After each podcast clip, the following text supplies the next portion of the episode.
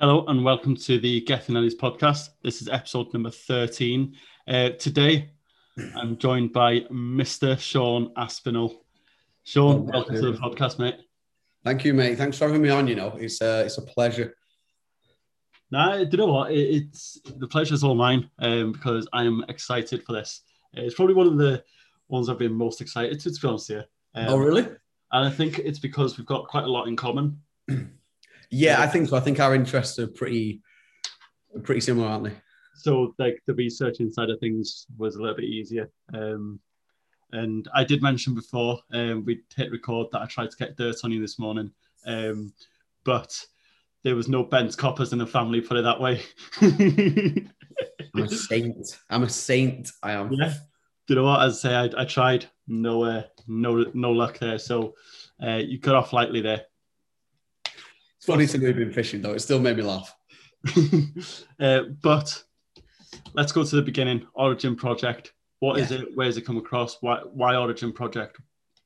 Um, so the whole reason it came about was, um, I was finishing my PhD and I had in mind I was going to do something like this. So coming out of uni, I always wanted to work in elite sport. Like elite sport was my thing. I'm like, that's where I want to go. Um, but the opportunities in elite sport are so tiny. Um, you have to be overqualified. And as like a what 22 year old kid coming out of uni, they're just not there. Um, so I went on to do a PhD and thought nutrition was kind of behind me. Come to the end of my nutrition degree, uh, not nutrition, my PhD, and um, you get funded for a PhD. So you get like a certain amount per year. Comes to the end, um, they're like, okay, so your last six months is you don't get paid for your last six months. They were like, you've got to go and find a job. And I'm like, what do you expect me to do? And they're like, can you just go and wait, like go and work at like Swansea City and serve drinks behind the bar? And I'm like, listen, I'm not about that life. I'm just not luckily I'd been giving nutrition advice for free to a few people at my weightlifting club because they'd asked me for it. They'd figured out my background. And um, I was like, you know what? I'll do a year free. Let's see what happens, see if something comes of it. And then this lack of funding was like, I got to find something and it almost just accelerated it. I think without that, I don't think it would have started that quick. Um, sometimes you need that kick up the arse, though, I think, just to be like, just do it. Because there was the risk for me was I was never going to do it because I was eat. I'm, I'm a kind of person who, like if I sit on something for long enough, it'll always be a bit of a pipe dream. Yeah. Um, and then within three months, it was kind of born. When was it? When did I make it? So it was. It went live on like December 2019, I think. Um, no clients, no paying clients, no nothing. I was like, where on earth am I going to go with this? Like I was, my goal honestly was, listen, if I get 10 clients throughout the whole year, I'll be buzzing. Um, and then I've no idea why it just boomed. And I'm like, well, okay, there we go. And then it was like dive in the deep end and learn as you go. Yeah.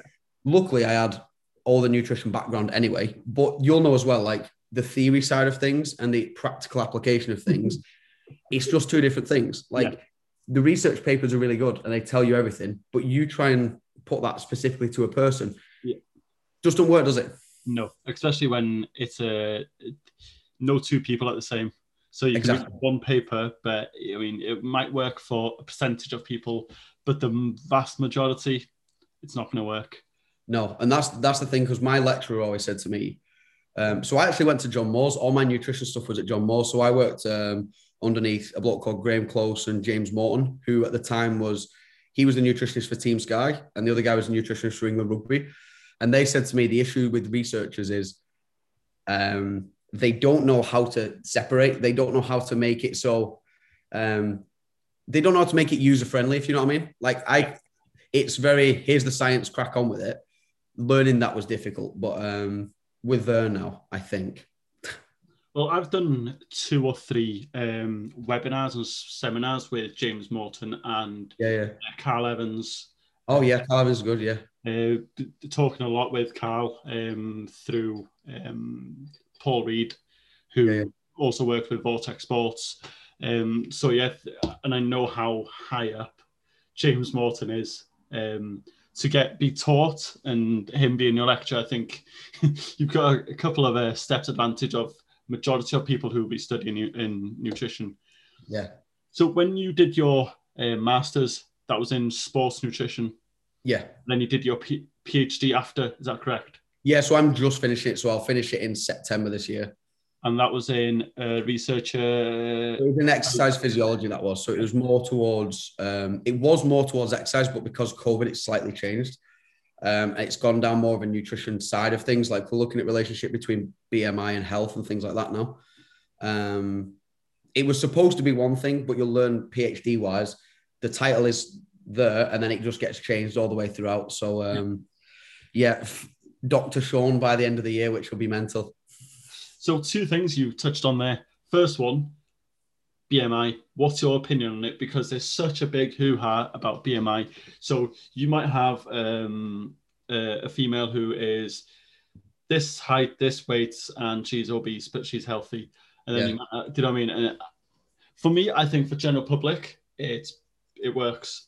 Yeah, For majority of the public, it works. For a potential of people, for example, if you have a, a rugby prop forward who is going to be mo- most likely to be either over uh, obese or over um, because of the height and size and weight, but yet again probably one of the fittest on the team because they're going to constantly run and run and run. What's your standpoint on it? Because at the moment we're seeing more people going against BMI, and I see it a lot on my stories. People going like, "Oh, I'm overweight. BMI can fuck off." Like, get a grip. It's it's a tool. I think it is. I think it's like anything. I think it's like body weight as well. Um, for me, I think you've you've nailed it on the head. It's it's for a general population. It's a very good marker as to where you are because a lot of people, sorry, but they want to believe that they're overly athletic and overly muscular when realistically they're not. Um, they kind of believe they want to fit this one percent, and you're right. These percentage of people who are fit and overweight, like you look at bodybuilders, you look at um, I don't know, like weightlifters and all this kind of stuff. Yes, they fit that category, but it's a very small percentage of people. And I think if you can extrapolate just those people and say it's useless because of those people, um, it feels like a little bit of a get out clause to me to say, oh, it's not accurate because it doesn't take into account my muscle mass. And a lot of these people who are saying that, I'm kind of like, but you've not trained for three or four years. Like, where's this massive accumulation of muscle mass? And I, I can understand it's a sensitive topic for a lot of people because it is literally an objective thing to say, listen, for your height, like you are unfortunately overweight. And it's a realization for a lot of people that yes, I am overweight, but I I don't know what to do about it. And then it's where people like us come in and go, okay, well, well, maybe that is a, a start point, and then we can kind of work backwards. But it's you're right, it's it's demonized, and I don't know why it's demonized. I think it's something easy to pick on. Like there's been a whole thing with oh, you don't need to weigh, and there's always a fad, and at the moment it's oh well BMI is just crap. And I'm like, well, it's not. It's a good tool for health. Like if you were to go to your doctor and they were to say, listen, you are overweight and you you didn't fall into that athletic category, then unfortunately you've got to do something about it. Yeah, no, I, yeah, uh, and a lot of people don't like to hear um, t- uh, bit of tough love. They don't like want to hear it. They want an easy life where, do you know I mean? They will blame if they can pick something to blame. They will blame. Um, so, for example, if Sandra next door is overweight, but as you mentioned, she's not trained for a few years. Uh, she may have had a kid. I mean, she's not trained. She's not been active. She's tired because she's. I mean, she's gone from being moderate, whatever, to obese, and now she's not happy because she's the same height as what she was when she was there. And Yeah. it, it's it's it's an easy get out. I mean, um, and a lot of people will do the same with weight, as you mentioned. Um, and I I kind of get it. Um, you shouldn't be defined by your weight, but you also need to look at it from a realistic point of view and go, do you know what? Yes, and take responsibility and go, yeah, do you know what? I'm obese. Fucking, let's do something about it. Yeah, and my issue is with this is, um, and I don't want to kind of dive into it because I know there's a lot of people who go against it, but it's this very much health at every size thing, and I'm like, that's fine if if you aren't going to damage your health in any in any perspective, but like the evidence is kind of there to suggest that if you are overweight, you are more prone to these kind of health conditions. It's not like it's, it's like a lot of these things don't come about if you aren't obese. And unfortunately, yes, if you are obese, you put yourself in that risk category, whether you consider it healthy or not. Like I would ask you to kind of almost define what a healthy obese person is. Yes, you can live a, a, a perfectly good life, and there is probably a small percentage of people who don't see things like these risk factors, but a lot of people will. And again, it's taking this is my issue with it is people will take a 1% out and they'll go, oh, well, you can be obese and healthy. And I'm like, yes, but most people are not going to be. Yeah. And what in what right do you believe that you are that tiny, tiny, tiny 1%? Like that's my issue with it because I saw it over Instagram all the time. And I'm like, oh my God, there's such a debate about this. And you're right, it's people not wanting to be labeled as anything Yeah. or the harsh realization that, you know what, I probably need to do something. Yeah, and people won't take um, thing uh, responsibility. It's like when the fat doctor came on GMTV or ITV this Oh. morning. So a lot of people jumped on that. Yeah. Uh, and her stats, uh, and I won't forget because it's drilled into me that 30% of people who are obese are healthy. So that leaves 70%. Not not that, that, leaves the majority. Uh, Yeah. And she came on as if to say that she was very proud of it and said 30% of people are obese and healthy. But that still leaves the majority not being, and it's exactly what you're saying, that 1% thinking that they can grab onto that and hold on to that sort of thing. Yeah. Uh, the, the second point I'm going to uh, gonna ask you with you was lockdown. You mentioned Yeah. how did that affect you? Because obviously being in Wales, um, Mark Drake Mark Drakeford uh, hasn't got a clue, um, and I hope he listens to the podcast. Nice one, Mark. Um, why why open gyms three weeks after England, but allow the borders to open so people in England can still go to Wales? Honestly, uh, I thought the exact same thing, right? And I swear the bloke's on a bit of a power trip. I'm like, why are you doing it? Like, I think before when he was ahead of people and locking us down, I'm like, you know what? I can see it because Yeah. England was a bit of out of control. And I'm like, you know what? If we knock it on the head, it's done. Yeah. Um, and we did that two weeks, it calmed things down. And then we had two weeks in the gyms, and he was like, oh, sorry, we're closing you down again. And I'm like, oh, come on, man. But yeah, when he opened it up later, I'm like, you've opened so much more. Like, we've, it's the old argument, isn't it? Why they open shops and pubs before they open gyms? Yeah. Um, because the gym I go to, especially, is probably one of the cleanest places I have ever been in my life. Yeah. Um, and I think it was a, and you know what? I I worked in a gym before. Um, probably going to dob a few people in here. I worked in a gym before. Um, well, the end of 2020, and we saw a lot of people when people locked down in England coming over to Wales to train. And I know the flip side, people going from Wales to England to train. Yeah. Um, and I'm like, you, if they'd have opened it, there would have been no issue. And for, for me, as far as I'm aware, Wales is doing really well in terms of COVID rates. It was doing really well then as well. And I think the issue was is there was a thing on Twitter and it was like Sport Wales or something came out and said his lockdown is based not on evidence, it's based on nothing. We have no evidence to suggest that it needs to be locked down. Yeah. The bloke just I, honestly I was surprised he got back in. Um, because the, he just doesn't seem to know what he's doing. But I don't know. For me, it was hard because I do Olympic weightlifting, right? Yeah. And you can't Olympic weightlift in your upstairs office. Like, if I'm putting holes in the ceiling, I'm kind of like, oh. So for me, my training just took a bit of a dive in terms of wanting to do it, Yeah. but also um, what I was actually doing. So I kind of switched to just some bodybuilding stuff. I kind of enjoyed it, but it was still never the same as it. Like you still feel like you're just waiting for something. Yeah. Um, I'd be interested to see because I know there's a lot of talk about this Indian variant and stuff. Whether we do end up locking down again, and I swear, honestly, I think he, if he locks down again, there's going to be riots. Honestly, I think he'll um, kick off big time. yeah, because when I when I got um, the thing yesterday that Boris is going for the press conference at half five, I was like, here we go, here we go. Boris has had a couple of pints. He, he's had enough now. Uh, he's put a few pounds on now. He, he, got that liquid confidence he has now. what I mean, he's probably been to Wetherspoons at lunch, had a few with the lads, and now he's like, you know what, let's lock it down. they've, they've had a little game of uh, uh, num- uh, days or whatever, haven't they? Yeah, yeah. He's lost, so he's, We'll lock it down, Boris. Um, can you imagine that Matt Hancock and Boris playing Truth or Dare? What a weird scenario that would be. um, so you mentioned your training, Yeah, yeah. uh, and you're doing something quite quite ridiculous at the moment. Um, and I'm going to call it ridiculous because I couldn't couldn't think of how you do it. Um, so if anyone doesn't know, 75 hard, what is it? Um, and yeah, why are you doing it? So it was made by a, I think the owner of 1st Phorm in America put it out there, and he, I think on his podcast, he boldly said that that only two people would finish it. obviously that kind of ignites a fire in you, doesn't it? It's like, all right, I'm going to be one of them two people. I'm I'm now the one percent of people. I'm like, yeah, I can do that. Um, I saw it on, so I got into TikTok in lockdown massively, and I could sit there for like an hour and just scroll like. And I saw this bloke from America doing it, and I'm like, all right, I like this. I watched literally all 70 of his videos on it, or 75 or whatever. And I was like, I'm going to give this a go for no other reason than to show that I can.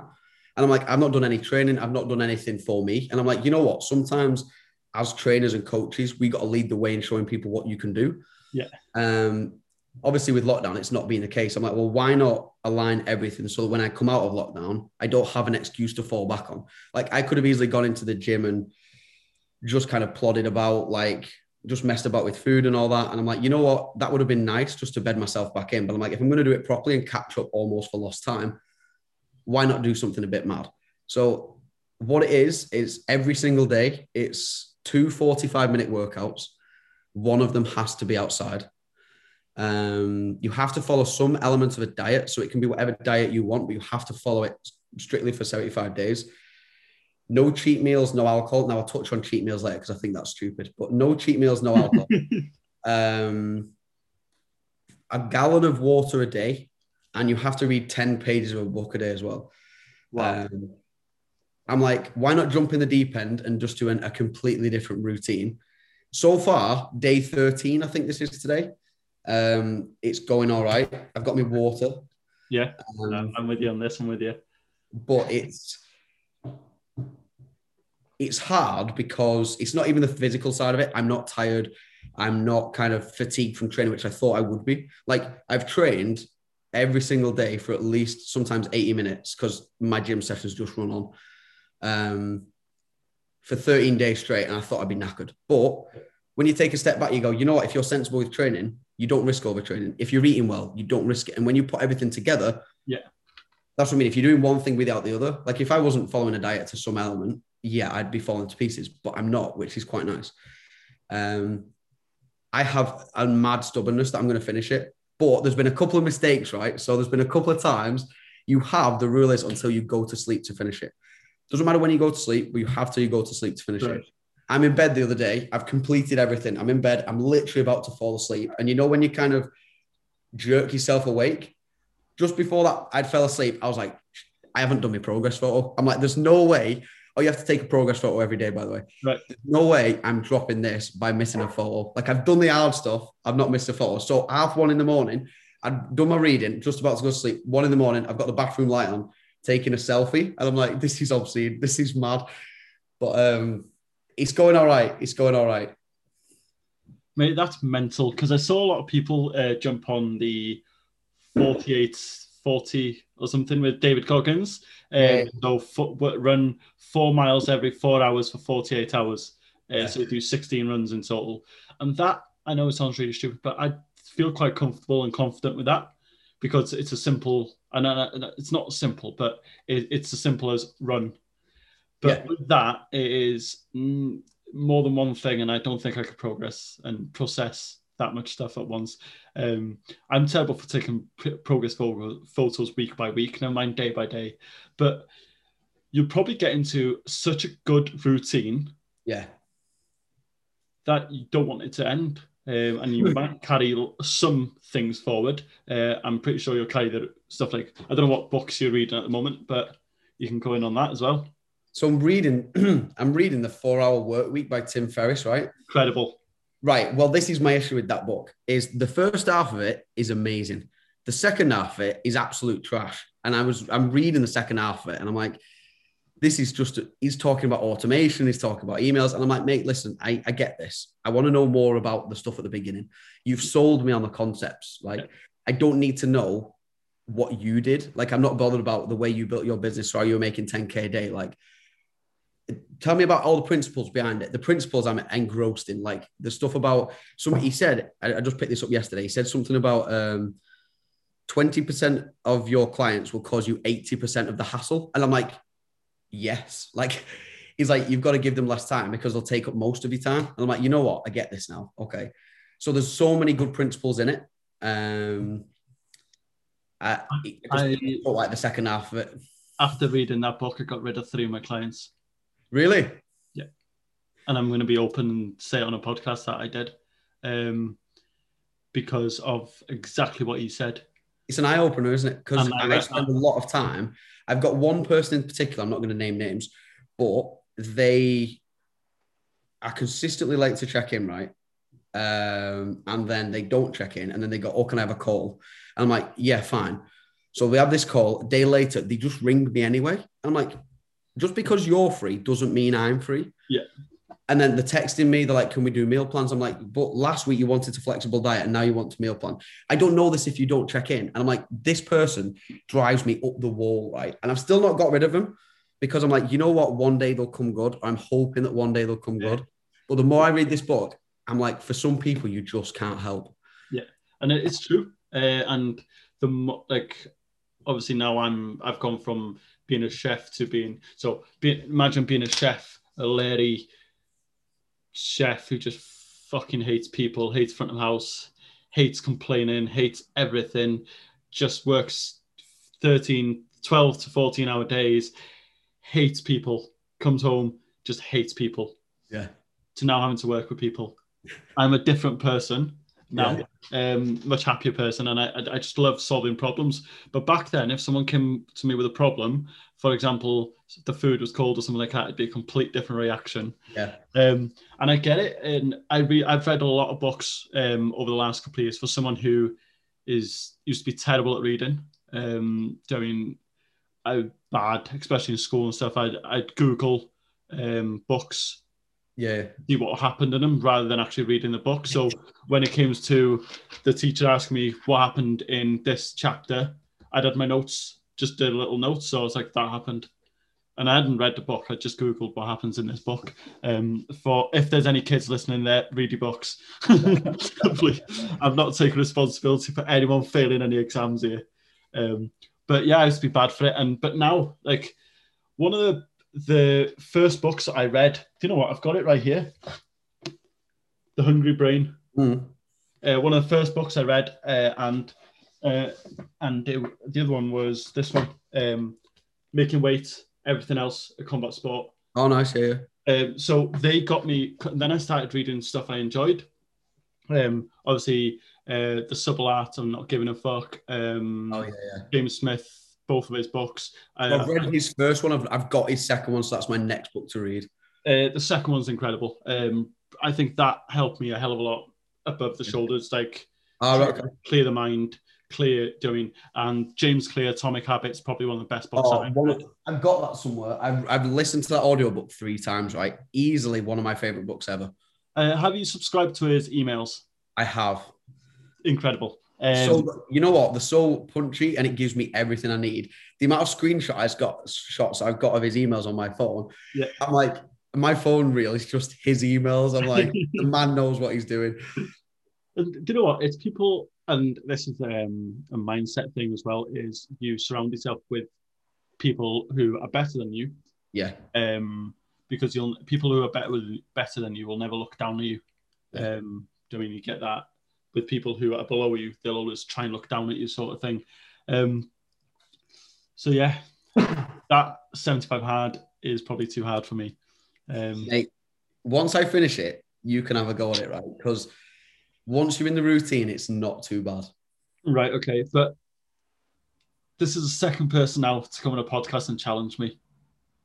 The first person to challenge me to fucking skydive. you couldn't get me to skydive if you paid me. Right, and this is why I said uh, so Sean Gash, um, he uh, is paralyzed. Um, so he, he's in a wheelchair and he's done everything. He's currently he's currently learning scuba dive. Nice. Okay, so he said to I said to him, oh, I don't know how he's how you skydived. I'd be petrified. And he goes, challenge, you're skydiving. No, no, and he goes, I'm I'm disabled. You are skydiving. and I was like, I, am really not. So I'm going to have to stop doing podcasts. I'm going to have to get myself an early grave here. Here But- a better idea. Do 75 hard on 75 hard. One of your days has to be skydiving. Take, tick, tick them both off. Do it on the last day. Skydive as well. Finish off with the skydive. Progress photo midair. Um, so you used to be, uh, or you used to kickbox a lot. I did. what was that like? Because many people, so you see a thing at the moment um, of fighters criticizing other fighters for yeah. pulling out and not being a warrior, not carrying on, not. Uh, and we saw it with when Billy Joe did it to Daniel Dubois. And then obviously Billy Joe got pulled out his fight, uh, and obviously Daniel Dubois has come back out. What's your opinion on fighters making comments like that about other fighters? Not like calling them out, but that sort of comment. Because you've been in the ring, you've got a right to say what you think here. I've never been in the ring, so I can't yet say that. If that makes I, sense. I see a lot because it's just happened with Till, hasn't it, as well? Um, he got called out by the Italian bloke he was supposed to be fighting. Yeah, Vittorio. Like collarbone or something. Vittorio. Um, it's an interesting one, right? Because there are probably some. It's funny because one of my first fights, right, I was fighting this. now this is a legit reason to pull out, I reckon. So it's not from me, but I was scheduled to fight on something like March the twentieth. So I'm in a in a in a camp. I'm getting ready. I'm cutting weight. Um, the I get a call one day, so I'm like four weeks into a camp, and he goes, uh, the the owner of this other gym goes, "Hang on, uh, my gym's burned down." He's like, "My fighter's gonna have to pull out." I'm like, "I beg your pardon." So they pulled out instantly on the day, and then um, I got rematched for like two weeks later. Right. I was like, I was like, forget it. I, I'm not done a full camp, but we're ready to go. Let's just step in. Let's have a go. Um, I think it completely depends. I've seen because I've been in the Thai boxing space for quite a while, and I'm still in there with a lot of the fighters now. Um, and I'm doing nutrition for a bloke called Josh Hill, who's in like the top 20 world rankings. He's in like the top, he could be in the top five in the UK, I think. Um, that bloke, I've never seen anybody fight as much. I think he fought nearly 12 times last year. Not last year, in the year before lockdown, sorry. Wow. Um, and I've never seen a bloke more game to fight in my entire life. Like you could not get him to pull out if he broke bones, right? Yeah. I think he's a little bit. I think he's a little bit dim, but the bloke just loves to fight, right? There's a lot of people who. I think if you've got a legitimate reason, then there's nothing for it. I think it's always going to be a bit of trash talk between fighters in there, like if oh you've pulled out or you you're avoiding me and all this kind of stuff. I don't know if it happens as much these days. There seems to be a legitimate reason for a lot of people to pull out. Yeah. Um, it's just a bit. Of, it's just a bit of trash talk in it. Like for me, I'm not one to cause confrontation. So if somebody pulled out for me, I'm like, oh, all right, whatever. Like, what we're doing next? Um, but th- yeah, so this is another thing as well. So again, this was me pulling out. So um, I was in another camp. So I'd fought then, and I was fought. So I fought in the February, and then I was fighting again in the May.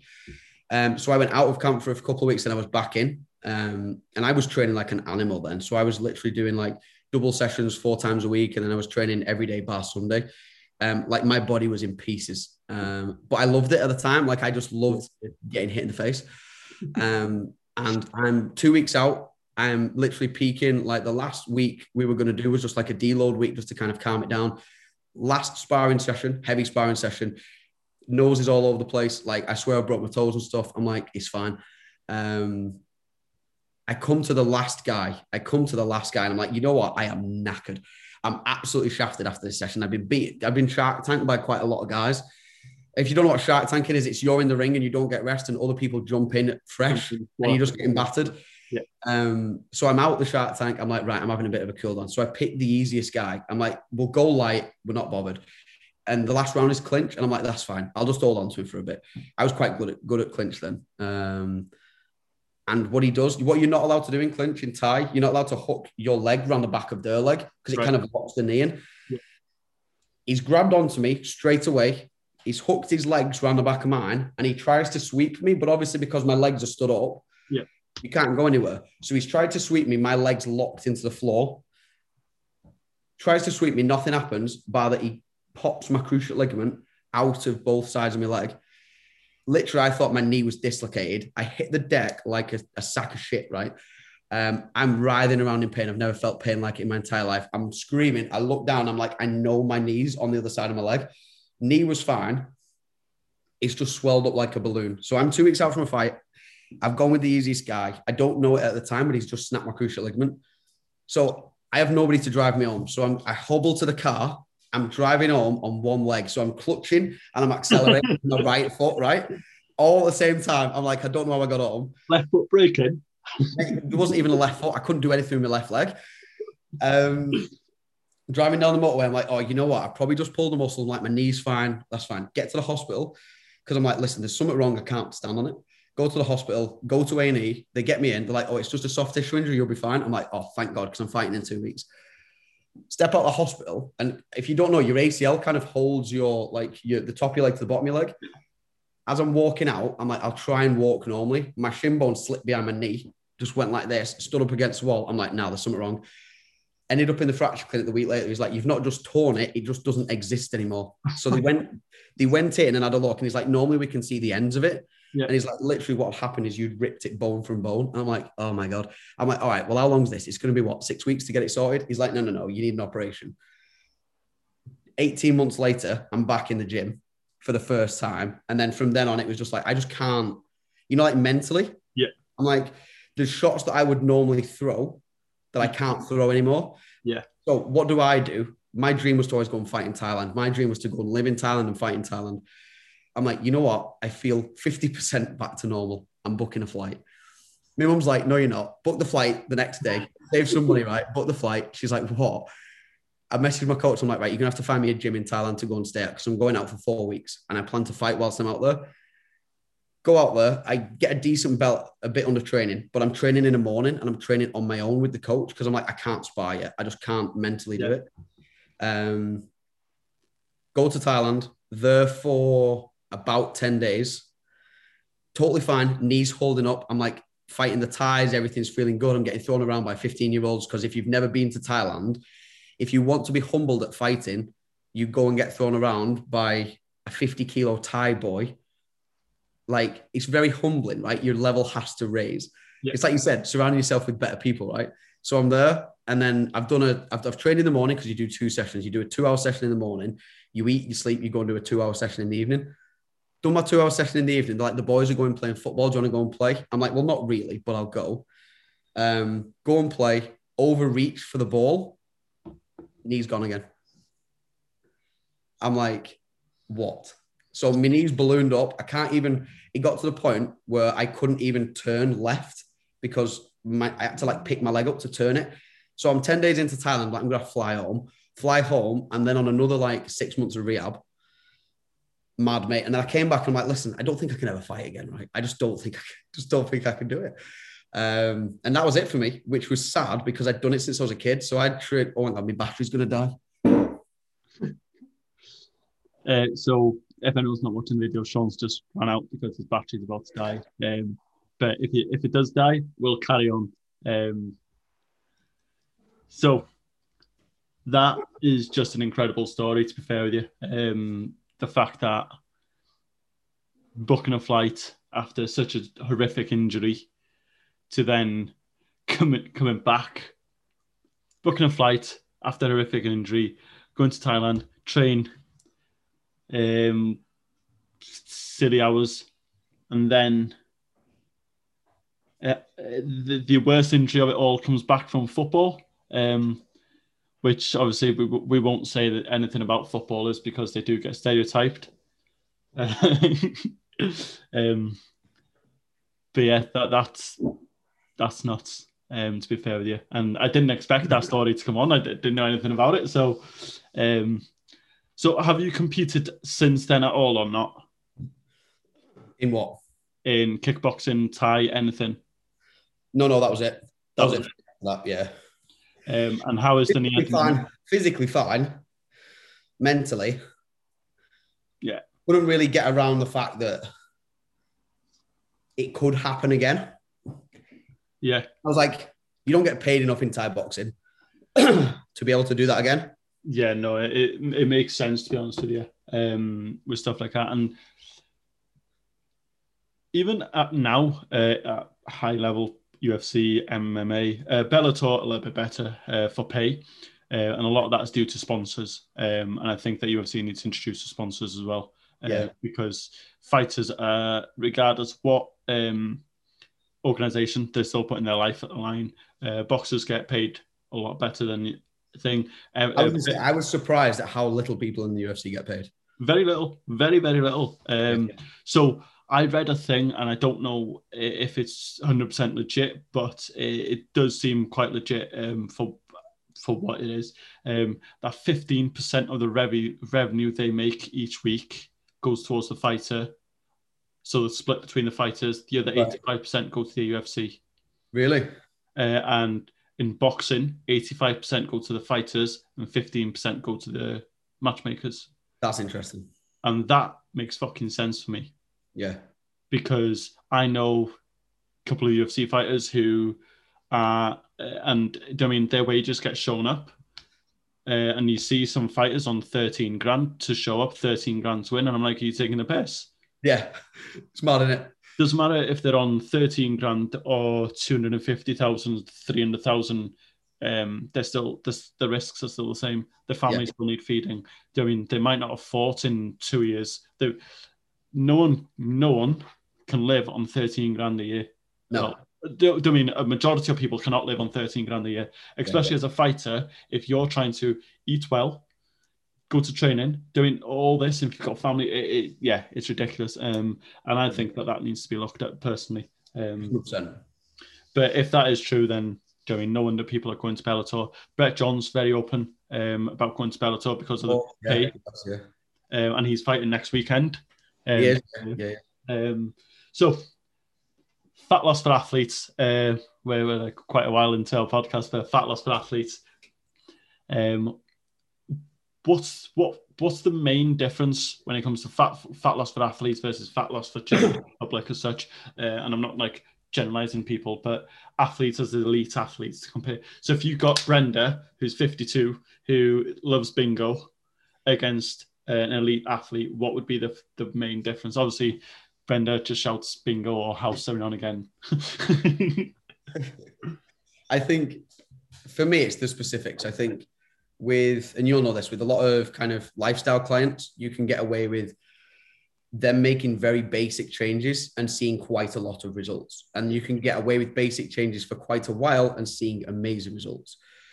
But when it comes to sport, like I, I don't think just good enough cuts it for anybody else. And it's the level of specificity that you get. It's understanding the athlete specifically because every sport is different and every athlete is different, whether it's UFC or whether it's triathlon or whether it's weightlifting, like the specific needs to everything. While some of the same principles apply, it's the specificity completely differs. Um, like energy output and recovery and things like that. Um, can you risk going lower on rest days in terms of calories to pull weight down? Like all of these things you have to think about in the long term as well. So it's not just, we're not just going week to week with a rate of weight loss. It's, okay, well, we have an event in mind, and then we've got to work back from that. So I'll give you an example. So when we were working with Tom before the Arlovski fight, um, Tom's got this thing, right? Probably kill me for saying this. He keeps sending me pictures of the rock, right? He's like, I want to look like the rock. I'm like, you know what? I, I had um, I can't remember the fighter that you showed me, um, and it's very similar to the build. Um, he's got this mindset, hasn't he? it's so funny. He's like, when am I going to look like the rock? I'm like, unless we're getting on some extra supplementation, you ain't looking like the rock. And if Sada still a lot around, then it's going to take a little bit longer. But like for example, for him, we had a date in mind for the Arlovski fight. Yeah. And it was like, well, we're fighting on this date. What do we do to work back from it? I'm like, all right, well, we have a goal in mind. We have a very short period in which to do it. And it was then building it in so that we could get what he wanted, but not compromise performance in any way.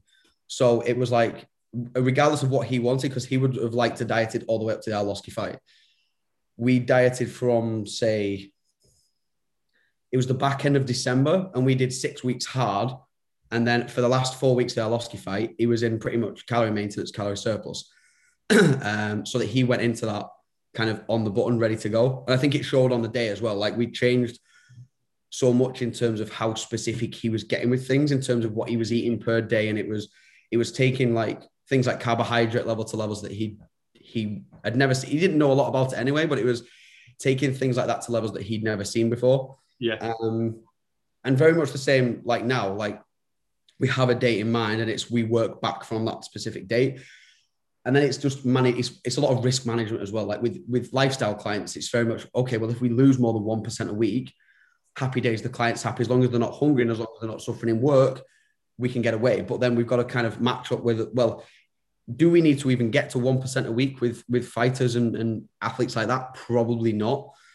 does it risk performance? And then do we start to risk other things like injury and illness? Because these people are at the peak, and we know as intensity goes up, the likelihood of you getting like um, respiratory infections goes up as well. So we've got to manage health as well as performance. And um, like you can give a, a, lifestyle client a protein and a calorie target and they crack on. But if I gave an athlete a protein and a calorie target, then the food quality may suffer. Like the timings of meals may suffer. Like the way in which they're getting their carbohydrate in may suffer, or the specific carbohydrate they're getting in may not be quite right. Um, it's not that it's more hands-on; it's just there has to be more of an outline plan. With yeah. a lifestyle client, it can be a little bit more generic, and you can move week to week. Um, it has to be a little bit more on the button, and it has to be very specific to the sport. Like another example, I've got a triathlon girl, right? She's she's about five foot and she weighs 50 kilos the girl is on nearly 500 grams of carbohydrate a day, which is astronomical, right? Like I have blokes who are massing who are not on 500 grams of carbs a day. Yeah. And then that goes back to the specifics then. And I think this is an issue with people, especially athletes who are uneducated coming into things. Like 500 grams of carbs seems obscene, right? but then, like we said before, like working with James Morton when he was at Team Sky, those athletes are doing near 15 grams per kilo of carbohydrate a day. So they're pushing over a thousand grams of carbs per day. I'm not saying everybody needs that, but my goal with everybody, whether it's weight loss clients or athletes, is what are the best people doing? And then we work backwards from there until we get to the level that you need. Yeah, yeah. Because I'm not about kind of, I think everybody should always aspire to be the best. And if we can deliver the best service, then they feel like they're getting somewhere. 100% agree with that. Um, and it's, you mentioned 500 grams of carbs. That's that's 2,000 calories alone. Yeah. Um, and a lot of people will, will I mean, they won't see 2,000 calories. And if you are five foot and 50 kilos, you do not need this many calories. Okay. No, of course. No, no, this is, you know I mean? please don't do this. You know what I mean? These are sort of things that people be like, I did it on a podcast. It's true. Everyone needs it. You don't. There is, this is where specific athlete comes into mind because yeah. the amount of training that goes into this to be able to get the fuel from these carbohydrates to be able to perform at this level is ridiculous. So please, you have to justify it. You have to be able to justify it. Like this is my what I see with people going, "Here's what I eat in a day." Yeah, because I hate I'm it. Like, okay, that's what you eat in a day, and yes, you look a certain way, but that does not translate to anybody else. Like there's one very very good bikini athlete that I follow. My obsession at the moment is with bikini physique because I think for females it's harder to lose fat because consistency, because periods, because of everything else that comes with it. I think for females, they get it a lot harder. So for me, female physique is the best thing to look at. Um, and I follow one girl. What's on this?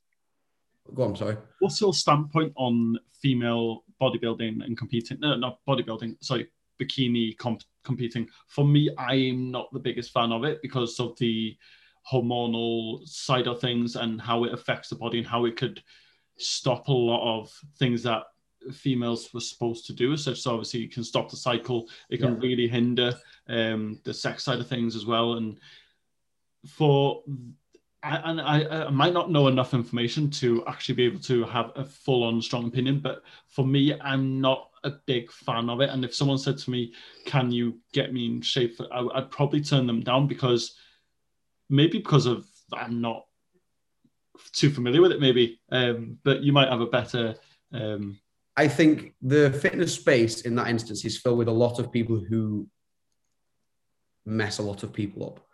Yeah. Um, I know a lot of girls who are not at an elite level who want to be at an elite level, but the coaches have messed them up so bad in the past that they do see like stopping periods and and and that kind of thing. Now, for me, a lot of issues with this is that one, women aren't a lot of, and, and I don't want to cause any aggro with this, but there's probably a lot of female physique athletes who need to do a lot more in the off season in terms of gaining size to cut down so that they don't have to manage these really bad changes. Like again, I go back to this this bikini girl that I follow, and she did a 20 week prep, which I think is a good time to do. Like this isn't a 12 week thing, like 20 weeks worth of prep. She flexible dieted and meal planned, so she got a bit of both. There wasn't mad food restriction. Yes, that the the demands on her to do more cardio and fit a mad routine are there, but she got to the end of the thing. She won this pro card and she hadn't lost a period. She looked in ridiculous shape. And the issue is with relationship with food. A lot of people come out of the and I my PhD, I was sat next to a bodybuilder. So I learned a lot from him in terms of what it is really like being in there. Um, and he'll tell you himself he was almost borderline eating disorder when it came after competitions because you do you do have to do levels of restriction, right? And it's very much the same with you. It's people don't know what to do the diet after the diet. Yeah. And once you get after the diet, it's I think if you have a good plan to reverse out of a, of a prep phase or whatever, you'll probably be okay. Um, but there's a lot of people out there giving a lot of rubbish information. And then I think this is what filters back to people like you maybe don't see it. Um, is it gets generalized again in terms of, oh, this is a really bad thing. Now, the issue is, is I think there's probably a lot more bad coaches delivering rubbish advice to get girls in that shape than there is good ones. But I'm seeing a bit of a shift in terms of a lot of good coaches coming through. Like my goal as a coach with Origin Project, and I've no idea why, but it's been a goal for ages, is to take a girl through a whole prep and go to show. Okay. Um, that's like one of my main things. But I want to do it and show people, maybe like you and everybody else, here is the proper way to do it. Because the principles of getting somebody stage ready is very similar to what you would do to get somebody beach ready. It's just you have to take them past beach ready. And it's uh, Emma Storey-Gordon posted it today, and I think you retweeted and I did as well, or put it on Instagram. Is fat loss is 80% mental, 20% food and diet. And yeah. it's it's you don't get a lot of people who are willing to get that extra post. You don't get many people who are going to get beach body ready, right? But you don't get many people who want to get prep ready. Um, so I don't think it's necessarily a bad thing. I think it's getting better, but I think there is still a lot of negative stuff attached to it. And there will always be because there's probably a lot of people who go into it. And I think you have to have a mad obsessive personality to do bodybuilding or bikini shows. Like you have to be so dialed in. It is like going to elite athlete status, except you're playing with weight and emotion and food a lot more than these other elite athletes are. Like your focus is getting unnaturally lean, right? Mm-hmm. Um, so it's never going to breed positivity. But I think there are people showing you the right way to do it now. And I think the more we see of that, the better. But I think there's always going to be charlatans, which there is always going to be anyway. And there'll be a lot of girls and blokes who do suffer from it. Um, but I kind of want to not be the forefront to change it, but show people an example of here is how we did it properly. Yeah, and it's one thing that I'm very open with, um, and I'm very honest with. Like I said to you, I don't know enough about it, but at the moment, this is my current opinion on it, and I'm. you know what? I'm more inclined for people to go, well, you know what? When I do this, I'll I'll show you. I'll do it, and I'm like, oh fucking hell, thank you, sort of thing, rather than going, nah, it's wrong, I hate it. No. Well, what's interesting is is I mean, I've got a I've just taken on a new coach for Origin Project, um, which is quite nice. She's a female physique athlete. She starts prep next week, so we're going to video the whole prep. Right. We're going to go from start to finish. I'm not doing her prep. She's getting prep from another coach, but we're going from start to the end of prep. We're going to show what life is like for prep because regardless of if you do it properly or not, it's very, very difficult. Yeah. So people who sign up to prep have to be ready for the difficulties that come with it. And a lot of them aren't, right? And this is probably where all the issues come from is all of a sudden the they're not enjoying food and they're not eating a lot of food basically and then it starts to spiral into these other things because I was I've got a I've got a, a Paralympic um, discus store, right, who's going to the games this year. And we always talk about how people think that the gap between being a really good athlete and elite athlete is really small, when realistically, the difference between Gen Pop and a really good athlete is here. And the difference between a, a good athlete and elite athlete is like up here. Yeah. Like you have to do three, four times the extra work to get to this elite athlete status. And this is just with bikini prep is it's, and bodybuilding. It's accessible to everybody. And everybody thinks that they can do it and there's probably a lot of people who aren't ready to do it who think it's easy to do. Um, and one other thing that I, I I not the biggest fan of, and I might get fucking slated for saying it, um, and I'm very I'm going to stick to my opinion on it. Um, I don't like people, um, especially coaches, um, who are. Do you know I mean they use all these supplements, um, inject themselves, they do this, that, and the other, and claim it's just to be from training and dieting. Okay. And I've got no issue with people doing it. Yeah. But be honest. Exactly. Be, be honest yeah. about it and say, listen, I'm not a natural athlete. I'm not a natural coach. I'm not a natural bodybuilder. But this is an example of someone who is. Yeah. This is my journey. Do you know I mean? Yeah. 100%.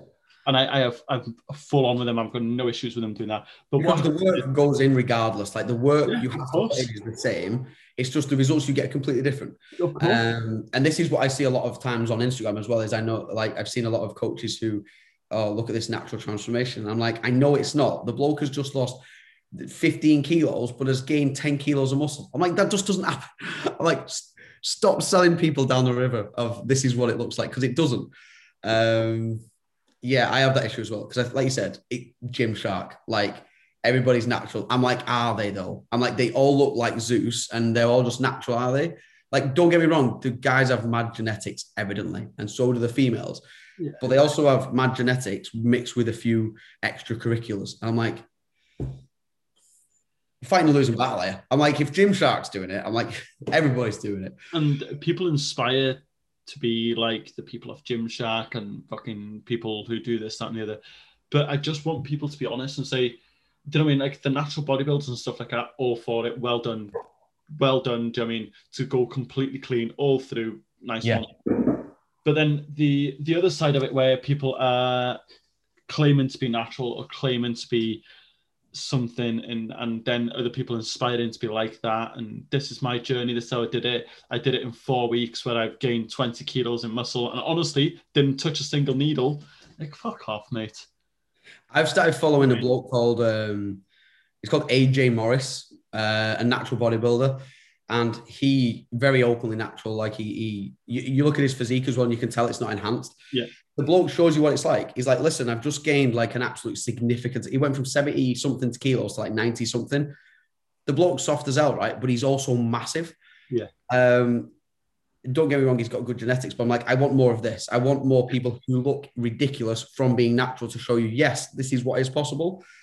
Um, i also follow a natural bodybuilder builder which i'm going to try and get on the podcast as well uh, Nice. project natty goat okay. Uh, he also suffers with bipolar and stuff as well. And he's so good on his stories and he's so Yeah. honest about how he feels about every day. How one minute he loves training, the other minute he fucking hates it. He absolutely hates training. And with his bipolar as well, it's it's incredible to like not in that sense, but it's incredible to watch the difference in the mood. And he's very open in it all. He's like, today I, I'm not training. I'm not training. And someone will message him saying, "Go and train. Go and train." And he'll he'll show the screenshots like got this message. I'm going to go and train now. It's pissed me off. I'm going to go train. Yeah. Um, and he's, he's brilliant. He's he's Geordie. I'm pretty sure he's Geordie. Yeah. Um, but I, if you're into that, I'd definitely go and watch him. Uh, Sean Sean Goat Sean Goaty, I think his name is, Okay. Um, and not the footballer he used to play for the City.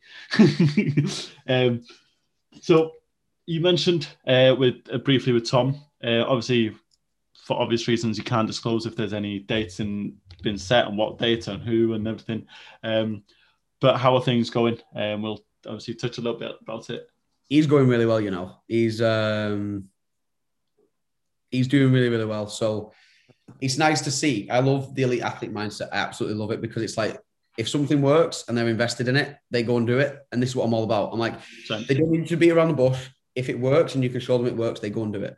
And with Tom, it's very much that. And we speak very regularly about a lot of stuff.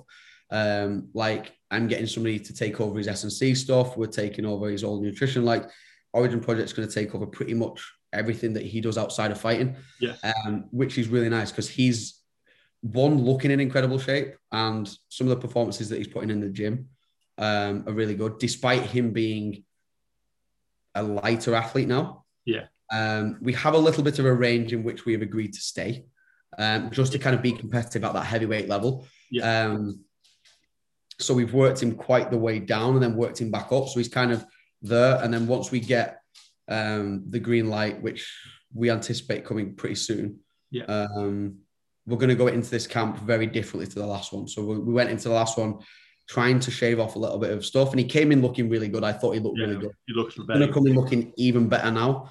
Um, we're just trying to make him the next level. So when we go into this camp, it's going to be.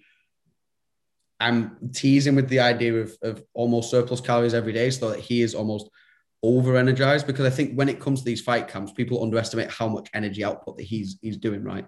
yeah, yeah, Um, and I think the performance he put up against Arlovski, I'm like, He's comfortable at weight. He's very strong at the moment. He's very quick naturally, anyway. Yeah, yeah. Um, I think going into this in a place where he recovers 100%, um, it could be fireworks when he gets in there, which would be amazing to see.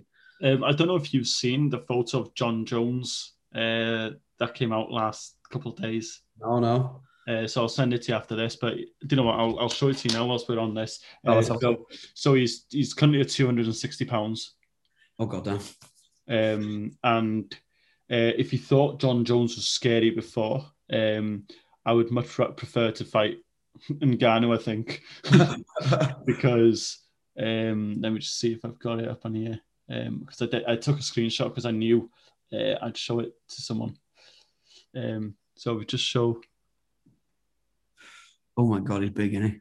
Uh, and I know the the quality's a little bit shit, but No, I see, yeah. So he- he's two up two sixty at the moment, um, and I, I I know we, you won't be getting Tom to two sixty. Um, What's that in terms of kilos? My, I work in kilos, which is down. one, Okay, 118. Oh my god, that's like a, there's not many guys in the UFC at heavyweight who are kind of above 115. Like there's No. very, very few of them. no, and obviously I I know the window that you're working within, um, but yeah, he's at two sixty. Um, I saw it and I was like, I'd be really interested to see what his gas tank is like at 260. yeah, I don't think he'll fight at 260. I think he'll come down to about whatever 112 to 114 is in terms of pounds. Um, there's no way he's fine at 260. Uh, but Ngannou's 265, that his last fight, he walked in 265. So if that fight does get made, I think that you'll have to put a bit of size Yeah, in he's gonna ha- yeah, because Ngannou's just a different beast in terms of size, isn't He is. Um, he is ridiculous. Um, so where where were we? One of the so first question um, is what is your go-to meal pre Okay. pre training. Yeah. Post training, and what is your little thing for during training to stop fatigueness? So I tend to train in the morning. So my go-to at the moment, and this is just part of 75 hard routine, so it's pretty much the same every day. I tend to go for about 100 grams of frosties. Now there was a bit of controversy, right? I layer my frosties in a ton of milk. So I put it on my story, and I had like 500 mils of milk on these frosties. You know, I saw this the other day actually. People thought it was an absolute abomination, right? The goal is right, just eat them before they get soggy. Um, Yeah. But the extra milk, like, got to be done. So I tend to go for frosties as like a pre-workout carb, um, some milk, and then I'll have like a protein, some element of protein with the breakfast as well. Um, intra workout, um, it used to be this. So it used to be the Lucozade stuff. Now I'm a big believer that intra should probably be fluids, only because depending on the duration of your session, fluids are going to get in and out rather than quicker than food. Yeah. Um, but I'm tend to just keep eating apples and I've no idea why. Literally just something to eat on because by the time I eat and then go to the gym, it's not I'm not hungry, but I'll just Yeah, do yeah. something there. Um, or I lie, I lie. Um, I'm into frosted cereal bars. I don't know where the frosties things come from, No. but cereal bars for me, take them in a wrapper, eat them between sets, sorted. Like two is about 36 grams of carbs, which is an intro, is totally fine. And then post um, at the moment, it's, it's dead boring. It's 150 grams of dry weight rice, which turns out to be like nearly 300 grams of rice, I think. Um, I'll do two or three chicken thighs, so it works like 250 grams. And then I've got an obsession with the yo sushi sauces. Right. So like the, the it's called like barbecue tapenaki or something. right. Um, and that and that is it. And it's just dead boring, but it's just dead easy to do. Yeah. And this is the thing, it doesn't have to be complicated. No. I get shit all the time when I post my breakfast because I have uh, 128 grams of uh, the cookie bites Yes. cereal. Okay, that is my go-to. When I come back from the gym, I will have 100 grams of Cocoa Pops. That is my go-to after the gym. Yeah. Uh, this is the way it is. Same after jiu-jitsu, I will have cereal. And people are like, oh, you're boring, you're weird having cereal, you need a protein shake. I'm like, fuck off, mate. no, I don't. I don't know. Not every training session requires protein after, straight after. Not everyone. Some things do, but not everything has to be straight on protein, protein, protein. And this is what a lot of people get wrong, I think, is when they've just done uh, an hour on the treadmill um, and they they nail three gallons of protein shake because I mean they've seen it on Goo- Google. Um, what's the best thing after a workout? And it's gone with protein shake. So everyone's going with protein shake. And it's misled. People get misled so so easy at the moment, and this that I've got a client now, um, and he said to me the other day that so he sends me a lot of different pages, different people, what they post, and say, "Is this true?" And I'm like, "Listen, unfollow that person. Yeah. unfollow that person because it's bollocks." And he's done dieting for years. He did the one-to-one diet. Uh, if you are listening to one-to-one, you're a load of fucking bollocks.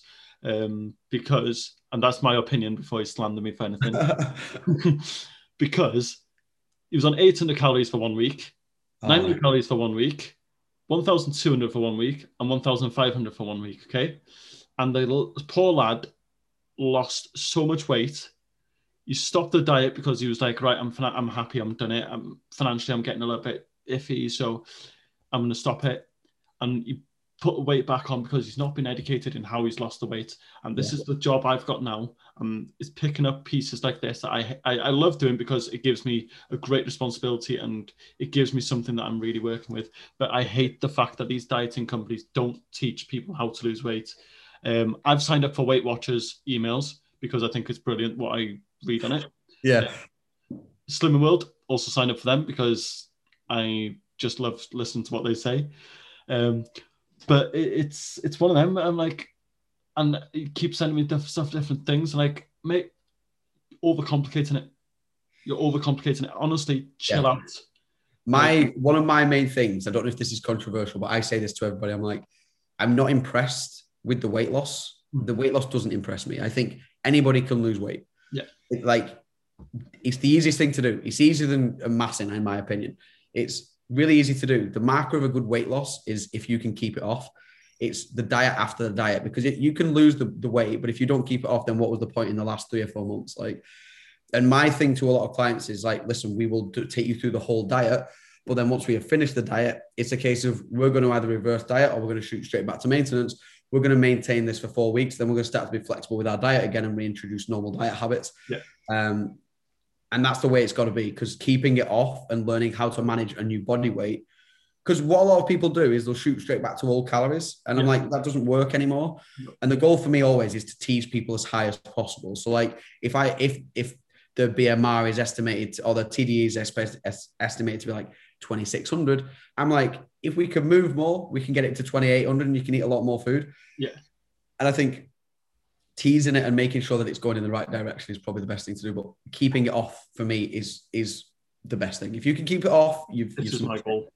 Yeah. Exactly the same as me. I said to um, I said to the same lad. He said to me, "But I lost two stone in six months," and I went, "Yeah, no worries." But I'd be much more impressed if you lost two stone in six months and then kept it off for another year. Mm. I'd be a lot more impressed with you. Um, or if you lost a pound a week for two years, I've been much more impressed with that. Or do you know I mean? Um, than the quick weight loss and then don't know what to do. Um, and that's the job that I enjoy doing. Um, I understand sometimes some coaches will be like, "There you go, your meal plan. This is what you do. Right? I'll see you next week for checking," and that's it. And I'm like, "No, no, no, no. You, you, you, that's not the that, that's not the coaching side. That's just giving someone who um, something you've just googled." Um, 100%, yeah. and I, I find it quite a lot quite a lot of people at the moment are coming to me who have dieted and i think it's because i'm very open on my opinion on and i'm sorry have dieted with these groups as such um, Yeah. and not been educated and i see it a lot and i think it's because i'm very open in my opinion on it Yeah. um, that people are like oh wait a minute he's with a min- minority that are very open about it and you're the same you're quite vocal in how you feel about stuff and I see a lot of, and I've said this to a bloke today. I see a lot of shit coaches. I see a lot of marketers, very good marketers, very poor coaches. And I'm like, I, if I never market myself in my entire life, but I do coaching well, fine. But if I ever turn into a marketer, I'm gonna cry because I'm like, all these people are like, uh, there's one person in particular, right? And this business coach keeps sliding into my DMs, and I'm like, mate, I've seen the people you work with. I have no interest in being one of these people. From just looking through Instagram now, I can see who's working with him by the style of post.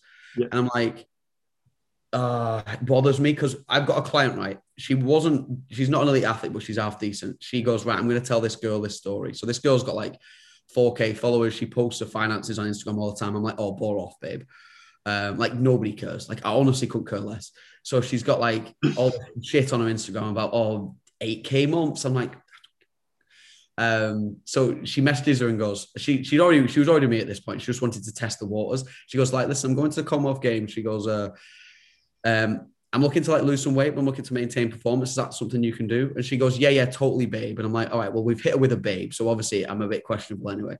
Yeah, babe, totally, totally fine. I can do all that. I can meet your needs. And she goes, Okay, just kind of out of curiosity, do you have any qualifications or or anything like any experience in nutrition and stuff? She's like, No, babe, I'm just a PT, but I don't think you need all that. And I'm like, hang on a second. Like, what are you doing? Like, what are you going to give? Are you going to give a steps and a protein target? Are you? I'm like, doing my head in. So honestly, me, we just laugh at her all the time. And it's really sad because I shouldn't be bothered about other people. But yeah. it's people like this who we have to pick up the pieces for. And I'm like, you could have ruined that athlete. And if she was legitimately going to the Commonwealth Games, because um, I've got a few Commonwealth Games athletes on my books anyway, but I'm like, if she was going to the Commonwealth Games and she was with you for prep, one, I don't think she's making the weight. Two, I don't know what you're going to do with her because what you're going to tell her to do, do a four hour weightlifting session and then go and do 20K steps. I don't think so. Um, and the fact that she just said, I don't think you need qualifications to deal with it. I'm like, you are part of the issue. You are the marketer who makes me sick because honestly, I said it on my story. I'm like, you're stealing a living. I'm like, you are stealing a living. And she does my head in, absolutely does my head in. And then she posts these transformation photos six months down the line. She's like, well, maybe she's not changed weight, but that's not what it's all about. I'm like, you know what? Maybe it's not what it's all about. Maybe that's not what she came to for. But I know the girl who you're speaking about. She came to you to lose weight. What yeah. are you doing with her? Yeah. Marketers do my head in. And I'm like, you can be a good marketer and a good coach, but if you aren't a good coach, you get found out really quick. And these are the people who turn over clients all the time. Yeah. yeah, this, Is what, this, is what, gets my fire going, right? Because there's a lot of good people making an honest living, doing really good. And there's a lot of shit. And I see a lot of shit because I follow it and I don't know why I do. Um, I'm like, you are what's wrong with fitness. You are what people come to me after. And you see in their photos, a lot of the these coaches, you'll see in their photos that 99.9.9% of their photos and stuff is all of them. It's not about their clients, it's not about anyone else other than them. So yeah. how they got in shape and how they did this and how they did that, and it's it's the same thing. And then um, you'll see, as you mentioned, you'll see the same similar posts getting mentioned, same sort of pain points get mentioned, yeah. and like, so you're working with him or her, and you're working with her as well, or and it, you can you can see it a mile away. And for people who might not have seen or clocked onto it, you see it honestly. Um, I know it bothers now. me as well, and I, I know I'm sure be better at sales and all that kind of stuff because we got to do it. Like it's the shit side of it, but we got to do it. Yeah, of course. I'm not somebody who's going to dive into the DMs and give a sales script, right? So I'm speaking with a bloke today who's with this coach, and he's like, he's got, he's like, in my notes, I've got a sales script that he's wrote for me, and I'm like, I beg your pardon. He's like, I go into the DMs and I send them this sales script, and I'm like, and then what? And he's like, yeah, they tend to sign up, and I'm like I have issue with sales scripts. I'm like, I just have issue with it, and I don't know why. Um, so there is a. We, I mean, we are both with Stu and that, so we both have the same sort of opinion on this. Um, high ticket coaching and all this, and uh, I have been very fortunate to receive um, uh, high high ticket script to see what it looked like. Um, yeah, and after this, I, I, will forward it over to you um, because I looked at it and I went, you know, I'm going to try it. I'm going to see if it works. Just, you know I mean? I'm going to, next person yeah. I call, I'm going to see. And halfway through, I went, I can't do it anymore. You can't. Can't do I it. like, listen, I can't. I can't do it. Do you know I mean? It's it's not me. It's not genuine. It just feels forced. And I'm like, you attract the one wrong people yeah. because you're selling to somebody who isn't ready. Like, I'm not interested in your money per month if you aren't ready to do this. Like, you have to be invested in the whole idea of it rather than coming to me just because, like, I made you promises that I'm not going to keep. Do you know what I mean? And it just marketers just do my head in. And, and as you say, we have to market yeah. to a certain point. But it's when does it get sleazy, right? Yeah, and it's it's not just sleazy; it's repetitive way forward, and you can see it coming. You're like, oh, so today that person's going to be in their grey boxes. Okay, yep, no problem. The same photo comes up again. Um, and Let me, tell you, let me tell you a quick story as well before I forget. So Go. I'm not going to name names, but it's it's somebody from this business coach, right? So I know what he was doing because I saw three or four other people at the time sign up to other coaches, and I know what they're doing. They come and see what you do, and then they take what you're good at, and then they do it. And I'm like, well, you you can't do what I'm good at because you don't know the level of nutrition I know. Yeah. Um, and that's not me blowing my own trumpet, but I know this person didn't have any nutritional qualifications to the point where second check-in, she's like, okay, can you help me deal with this client? Can you tell me what macro splits they should be on? And I'm like, I beg your pardon. Um, she's like, yeah, well, I don't really know. And I'm like, but you're charging more than me. you're charging a fortune and you don't know how to build somebody's diet in terms of flexible diet and macro splits. I'm like, she's like, should it be this percentage? I'm like, well, for a start, it shouldn't be percentages. I'm like, you work it on an individual individual individual basis for, for body weight. I'm like, she's like, well, I don't know how to do that. I'm like, but that's your issue, not mine. and this is it. Marketing. And I'm like, come on, man. Be better. Just be better.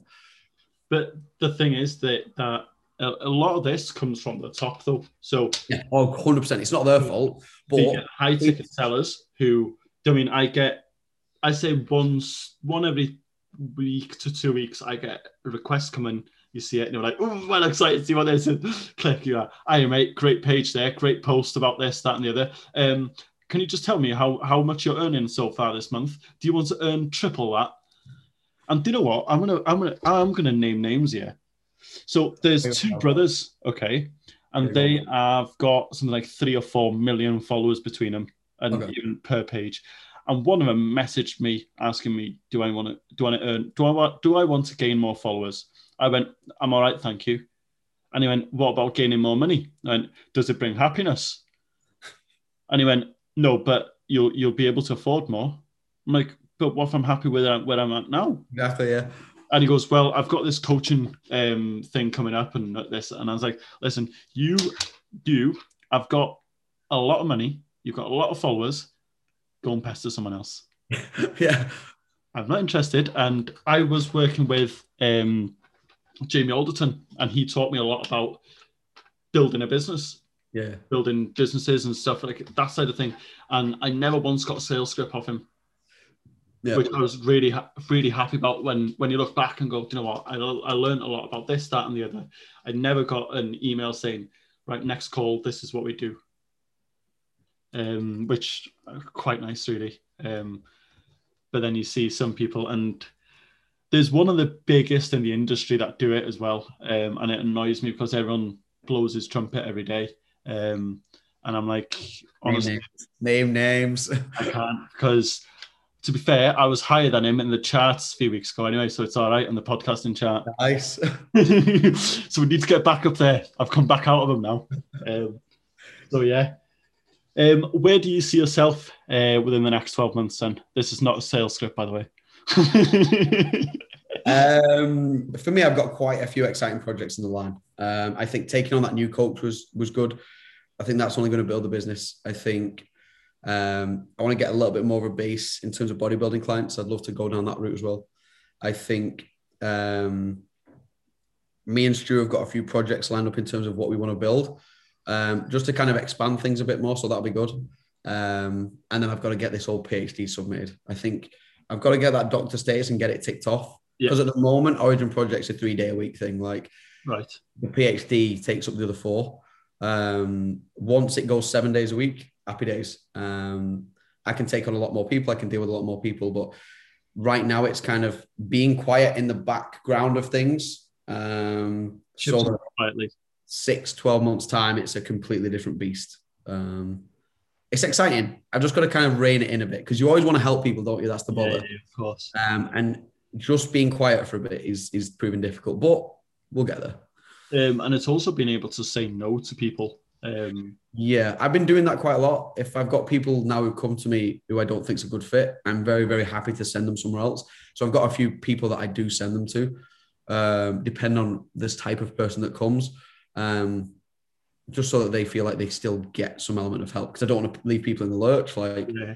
um, but I've started doing that, which is a nice position to be in, I suppose. But now I can take them on because I've got this new coach. So Yeah, and I've done the same. Um, when people come to me and said, "Oh, I want to do this, I want to achieve this," and I said, "Listen, I can't do that with you. but this is the best coach I would go for for that sort of thing. Okay. And it would be very easily for me to go, you know what, yeah, go on and I'll take take a few hundred quid, I'll do this, Yes, that, isn't it? and the- Yeah. um, you might, I mean, I'll, as you say, I'll give you a step step thing. I'll give you a protein target. I'll give you three workouts a week. Go and fucking do it, sort of thing. But I don't find that because I find better things when people come back. Oh, you know what? Thank you very much for that. I appreciate that, and it builds builds a better relationship with you and that person because further in line they might actually have someone who will fit your thing a lot better um, than just going yeah yeah and then giving them a shit client shit um, result sort of thing if you like. Um, because I had one bloke who came to me and asking me if I, I could take him to an enhanced bodybuilding show. I'm like, mate, I, I can't do that. Like, that's not something I'm ever going to go into. Um, I'm not the right fit for you, but I can tell you somebody who is. So he's gone and gone to somebody who is. And I had a girl come to me who had kind of previous eating disorders and was having, she was like, I just don't want to track. And the way I do things is quite prescriptive. So I was like, I know somebody who can do like a more holistic and food focused approach who you would suit. So I sent her to her. So um, you're right. It's finding the right fit for certain people. And I think if you're reputable and you push people to the right people, it's all karma in it. yeah. Uh, what about five years time then? Where we're gonna where where's Sean Aspinall going to be five years time? And I know I'm I'm not one of these like manifesting and fucking. Do you know what I mean? But where where do you see yourself five years time? Mate, honestly, not a clue. Um, I have a business model in mind of what I would like. Whether it takes five years or longer, I'm not. I'm not going to rush it. Um, we'll see what comes of it because I think you can plan it. Your mindset can change in six months. Like I know kind of where I want it to be. I'm leaving it a little bit hazy in case it does change, and I'm, so I'm not disappointed with where I want to get to. I'll just take it almost day by day. Either that, or um, I do well on crypto, and all of a sudden I'm retired and living in the Maldives. Like who knows? Uh, are you uh, invested in this? Are you? Oh, mate, just I'm invested in some decent stuff, but I'm also invested in some nonsense stuff. And the not so much so, ask Stu, ask Stu, he's like, get me on the nonsense stuff. So I sent him stuff, stuff some stuff to get on the uh, Safe Moon and all of those stupid things. Like, it's a laugh, but it's, it's a, you got to be sensible with it. But I, I I will be honest, not for me. Um, No, because it's not, there's a lot of people it's not for, and I, it's, it's the thing is for me. I used to like betting on football, and I'm like, I look at it now, and I'm like, what a complete waste of money. Whereas with crypto, when you have some understanding of, of kind of the markets and how things move and what you're expecting to see, I think it's it's still some element of risk. But if you know how to manage the risk, I think it's it's a better bet than actually physically betting because I just think it is. Just think it. It's done all right for me so far, and I think as long as you're sensible with it and you don't throw ridiculous amounts of money at it, unless you know what you're doing, um, you'll be all right. So, I, as you mentioned, betting on football, my last episode, no, the previous one, episode 12, was about betting and addiction um, because it's something I've gone into uh, and severely fucking hated. And, do you know I mean? And, and now I don't bet. So, me. No, next time, never. The only person I bet on, funnily enough, is Tom because I'm like, he'll be sound, he'll be all right. It'll be all right. Do you know what I mean? And it's something that I've doing. I've, I know how the market works and I know how things, but I know if I started, um, I don't know if I could get that control that I've got now, sort of thing. Yeah. Um, and as I say, it's the same when it comes to tracking food and stuff. And I understand how people do get obsessive in into a point, Yeah. um, as well as using it as a tool. You can turn it off. You don't have to. do you know what I mean, it's not so daunting as a lot of people do think as well. Um, what's been your biggest achievement so far? Oh, when? Or just gen- generally? So, first of all, as Sean Aspinall, second of all, with Pro- Origin Project. Um, oh God. Um, biggest achievement for me so far. Um,